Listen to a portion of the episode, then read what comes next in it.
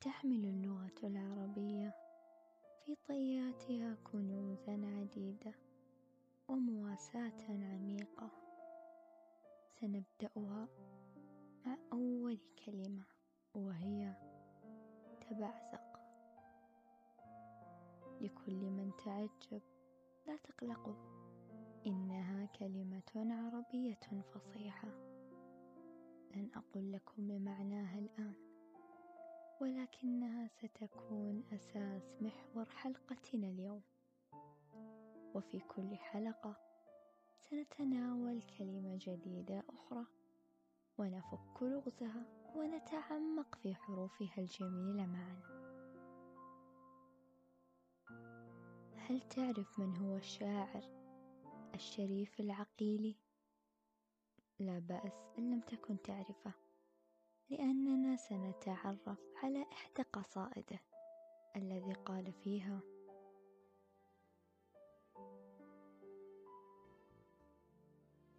تشتتت جمل الصبر واتصال الضد فوا أسفاه طال التأسف والوجد.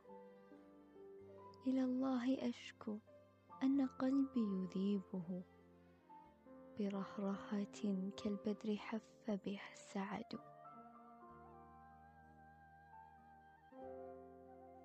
من منا لم يشعر بالضيق والوحدة؟ وتراكم تلك الأفكار التي تبتلع كل من مر أمامها بلا رحمة سواء كان حيا أو ميتا أو حتى متهالكا. أريد أن أطرح سؤالا. ليس لك.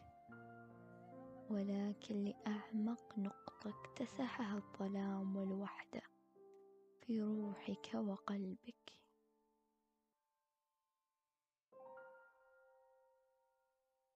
النقطة الذي حكمت عليها بالصمت لشهور بل حتى لسنوات. هل تريد أن تبقى هكذا للأبد؟ في تشتت وضياع ووحدة وحتى ألم وحزن.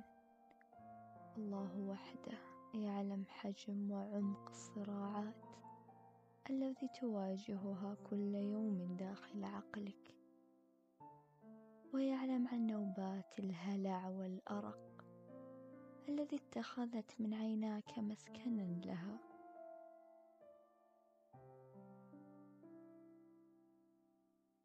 أغمض عينك واستمع لدقات قلبك الذي ينبض بكل رقة.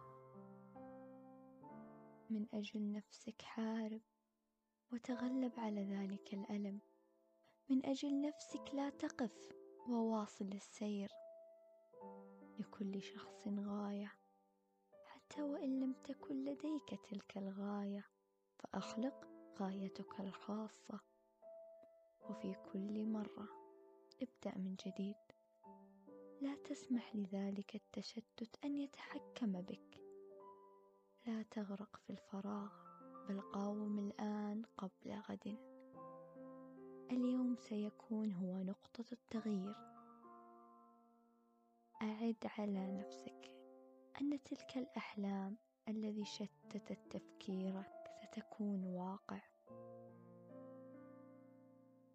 ولكل من قال لك أن الحلم خيال. أثبت لنفسك أولا أنك ستحول كل حلم إلى واقع وكل خيال إلى حقيقة. اصنع من المستحيل وجود ولا تقع في دوامة القلق والخوف. حاول واكسر كل خوف واترك كل تلك الأفكار والصراعات تقف عند حدها.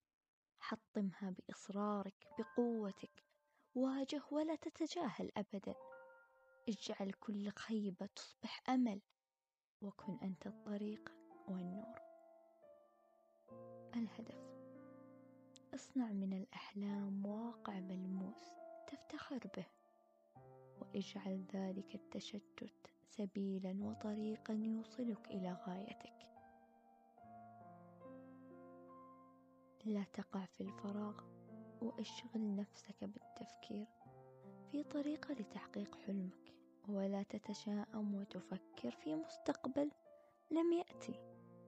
ولا تتخيل حدوثه وأصرف بالك عن تلك الأمور.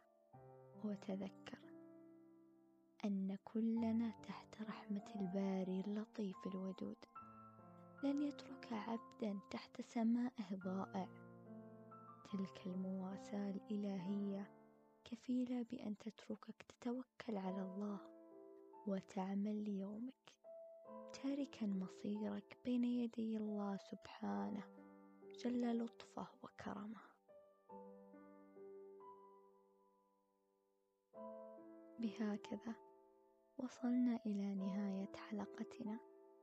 أتمنى أني لم أطل عليكم ولا تنسوا مشاركتي معنى كلمتنا اليوم. وإبداء رأيكم يهمني جدا.